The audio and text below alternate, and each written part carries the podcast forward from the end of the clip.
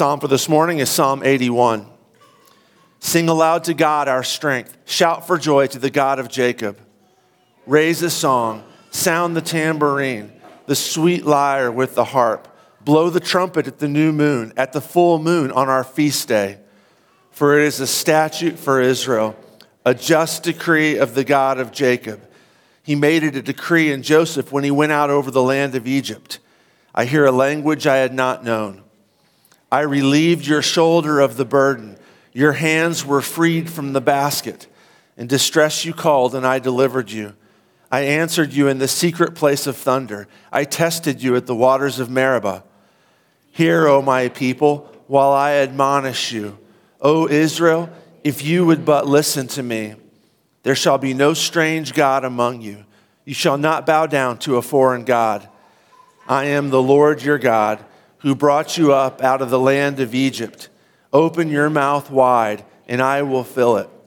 But my people did not listen to my voice. Israel would not submit to me. So I gave them over to their stubborn hearts to follow their own counsels. Oh, that my people would listen to me, that Israel would walk in my ways. I would soon subdue their enemies and turn my hand against their foes. Those who hate the Lord would cringe toward him, and their fate would last forever. But he would feed you with the finest of the wheat, and with honey from the rock I would satisfy you. Glory be to the Father, and to the Son, and to the Holy Spirit, as it was in the beginning, is now, and will be forever. Amen. You may be seated. So, we're going to continue uh, with the, uh, the work we're doing uh, this Pentecost, which is reading the whole story of the Bible as one story. And of course, we're not reading uh, every single word in there, that'd be impossible. But we're hitting the big points, the, the, the skeleton of the whole thing. And if we get the skeleton, it makes it easier to read it and fill in, uh, fill in the meat while you're reading. So we talked about uh, the covenant that God made with Abraham last Sunday. Today we come to uh, Passover and the Ten Commandments. Um, there's two wrong ways two, roughly, there's two wrong ways to think about the Ten Commandments. Uh, one is that it's just kind of nonsense, you know, like the, the notion that there's, there's, a couple different ways that you can say they're not important, they're, they're not that big of a deal. Uh, one way is, is a non believing, a non Christian way, which is to say the idea of a God like, who would tell me what to do, the, the idea of a God who has rules that I'm supposed to obey is at best silly, at worst, it's offensive. There's a Christian version of this, which is the Ten Commandments are there, they're important, but after all, we're Christians, like we're, we're saved, we're forgiven. So you kind of do what you want and then you pray to be forgiven if you need to. That's another option, and that's just two very big ends of the spectrum there. There's a lot of that in between there a lot of different options for thinking about the Ten Commandments in between there in terms of not thinking that they're very serious, not taking them seriously. The other option, of course, is to take them too seriously, is to think that somehow I've got to be good. I need to be a good person in order for God to like me.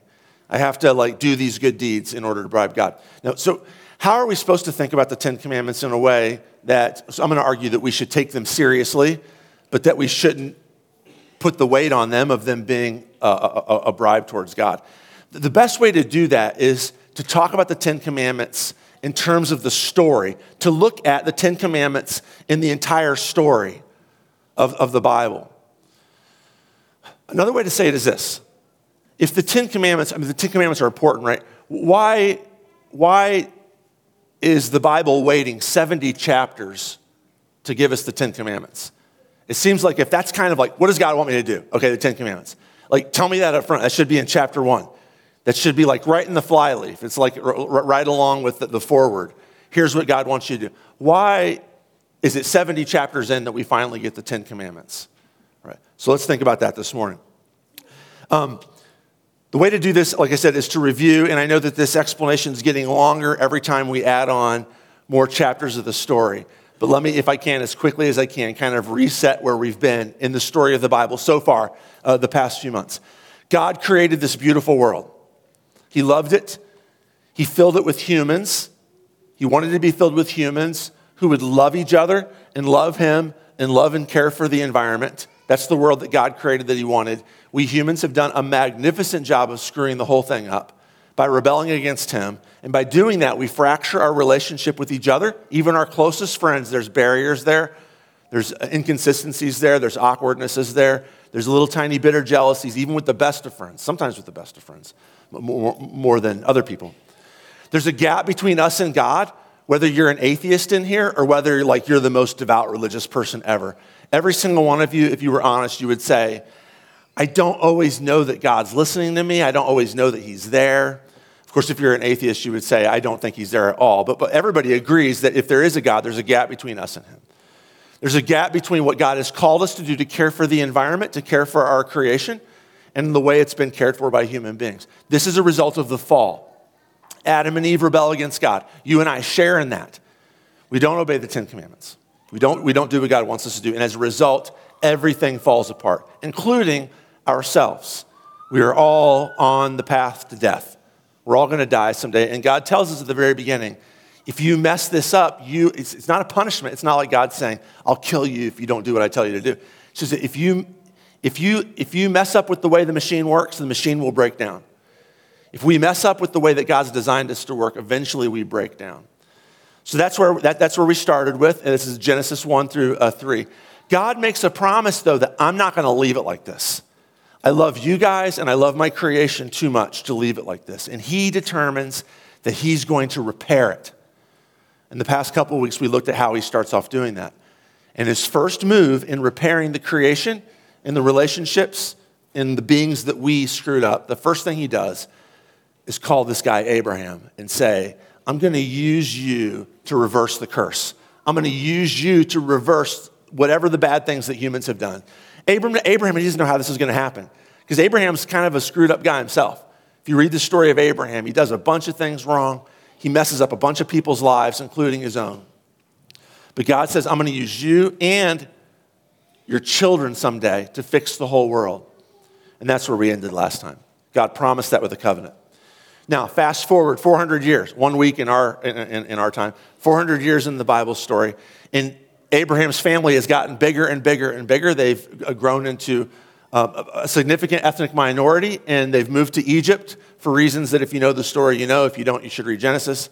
They're in Egypt, and like oppressive governments tend to do to ethnic minorities, they become enslaved and they long to be freed. And God comes to free them. And the way He does that is what we read today. Passover. He comes up with this plan to get them out of Egypt, to turn them from slaves into a free nation. And he does it with this weird system where he says, I want you to barbecue an animal. And before you're done slaughtering it, I want you to paint the blood from that animal on the door of your house. And everybody who believes that I'm the one true God will do this. Everybody who refuses to believe that I'm the one true God won't do this.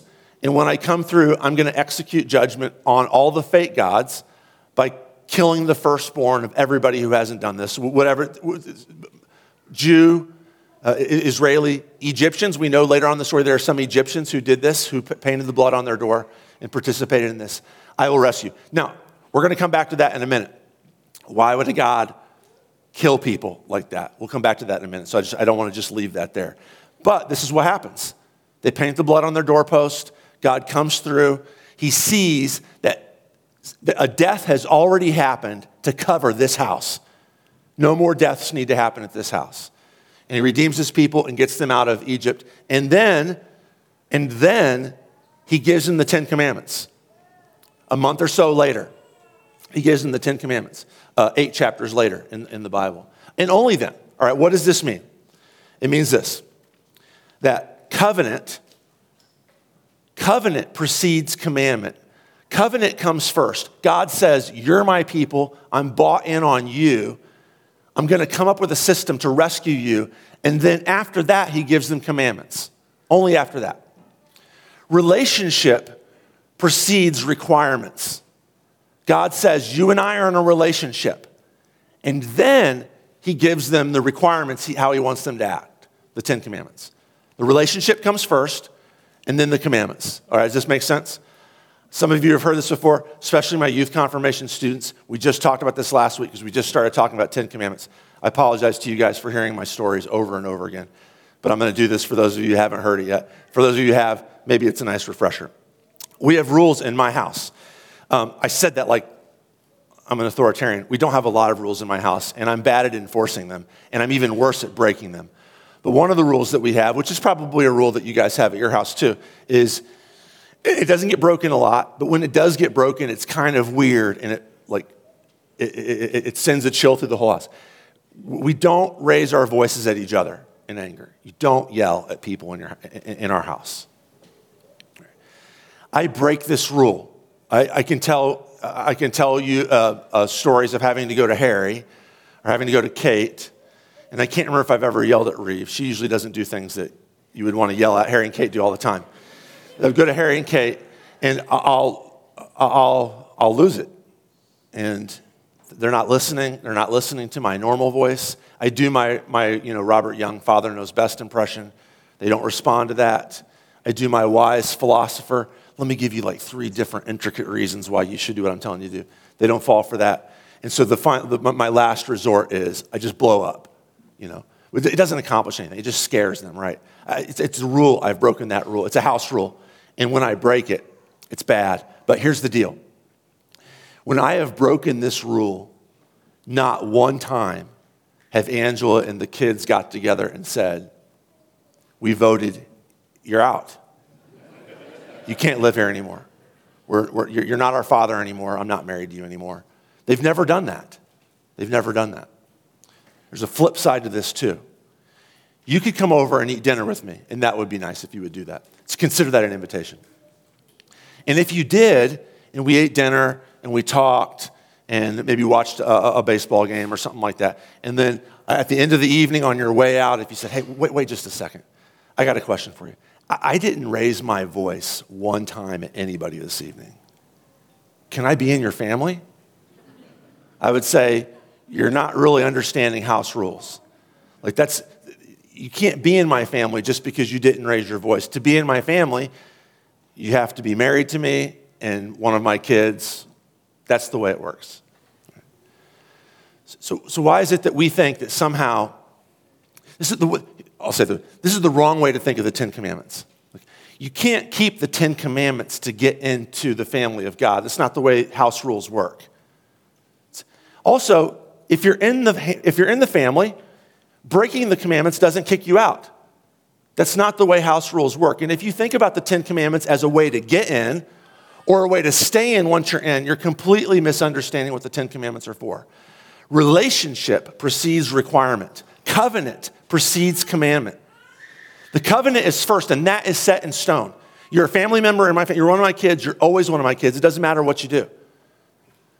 It doesn't matter if you keep the rules or you don't keep the rules, you're in. Now, does that mean that the house rules are not important? Of course not. It, it, this would be bad news. If I said, This is my house, you're married to me, you're my kids, I'll yell whenever I want.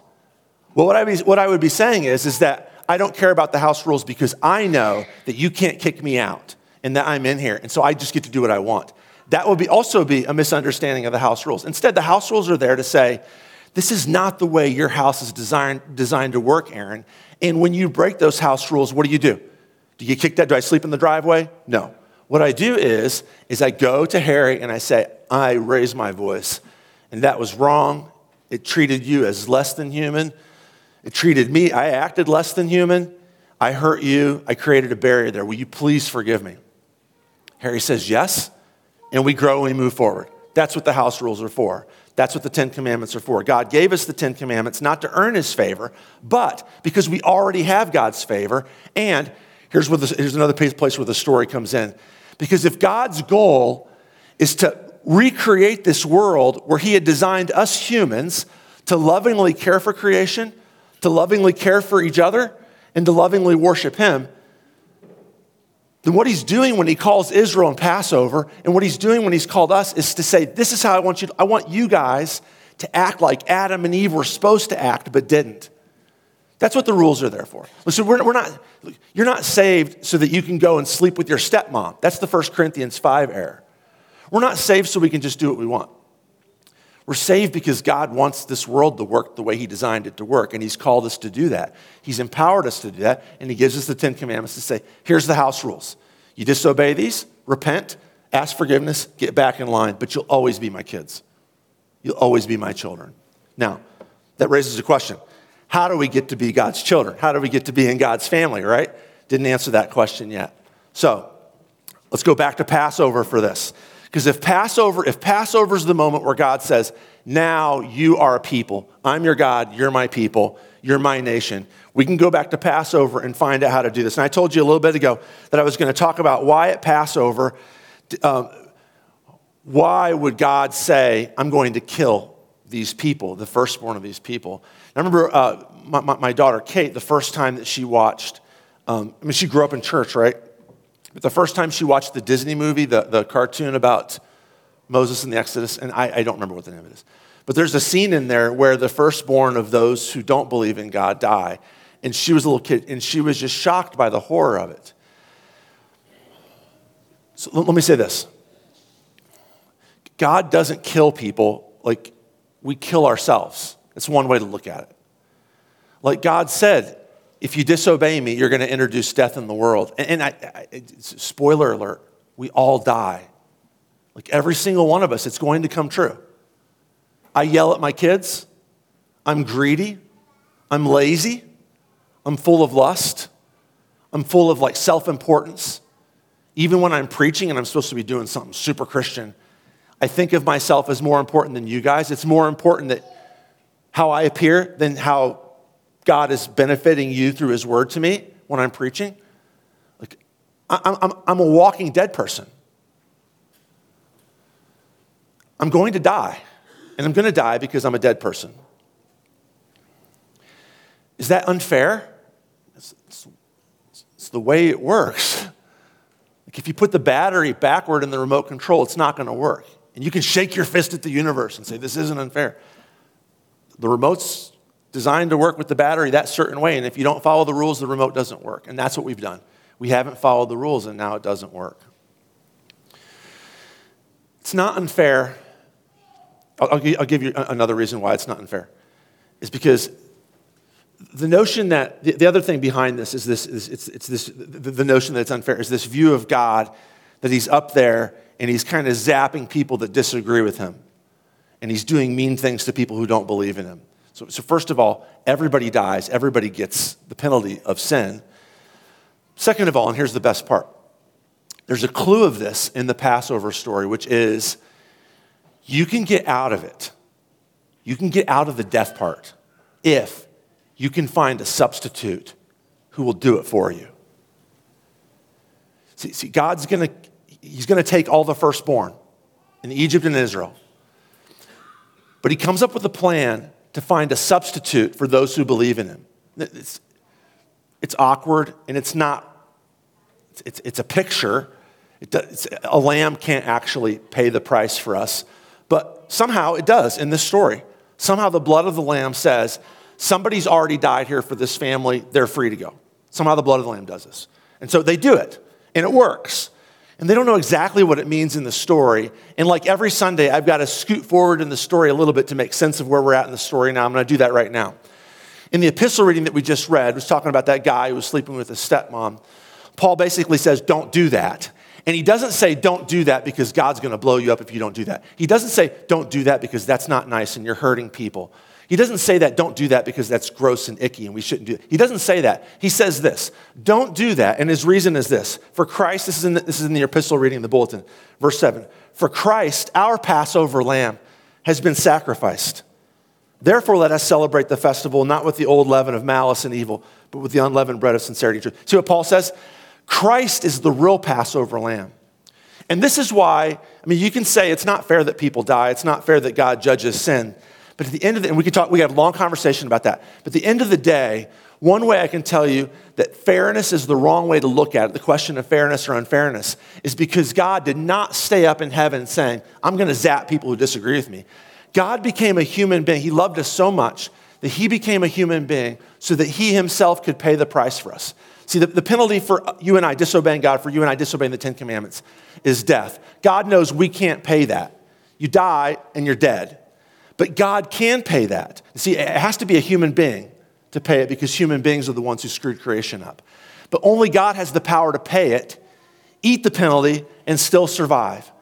And so God comes up with this plan where He Himself becomes a human being, pays the penalty of death for our sins, and comes back to life, reintroducing into the whole game the life principle, the power of life, the power of resurrection, the power to take care of the universe like we were called to do, the power to love each other selflessly like we were called to do, the power to worship God like we were called to do. But it's only because Jesus died and rose from the dead that makes that happen.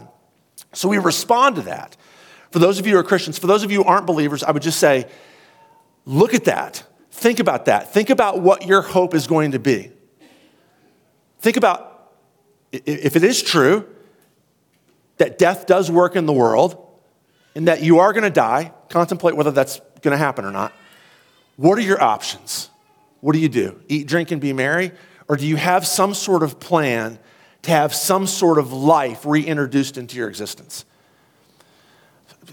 Jesus is the only option that I know of who has the power to do that. For Christians, we respond to the love and sacrifice of Jesus for us, we respond to that with thankfulness and praise and obedience. And that's where the Ten Commandments come in. Look, I should not yell at Harry. Why? Well, because it's a rule. And I don't want to get kicked out of the house. No. I shouldn't yell at Harry. Why? Because I love him. Because I love him. So let's imagine, real quick, we'll be done in a second. Let's imagine that you had this massive credit card debt, and probably some of you don't have to imagine that. So, this massive credit card debt, it just like hangs over your head all the time. You can't do things that you want to do. You get the bill in the mail and you can't even open it up for month and month. You put it off because you can't even think about it. Now, let's suppose that somebody that you know decides to come along and say, Hey, I know you've got credit card debt. I'm going to do this for you. I'm going to pay all of it off.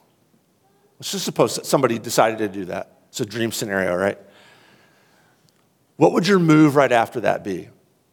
Would you be like, sweet, let's go shopping? That would be the wrong move. That would not be, first of all, it would be damaging to you to jump right back into the slavery that you've just been freed from. Second of all, it wouldn't be a response, it would be taking for granted this incredible gift. It would be taking for granted, especially this person who loved you enough to sacrifice to make this gift for you. So, so Christians, do you understand? This is why we keep the Ten Commandments. Not because we're earning God's favor, not because we have to be scared He's going to blow us up, because He loved us enough to free us from the slavery that the Ten Commandments are warning us from.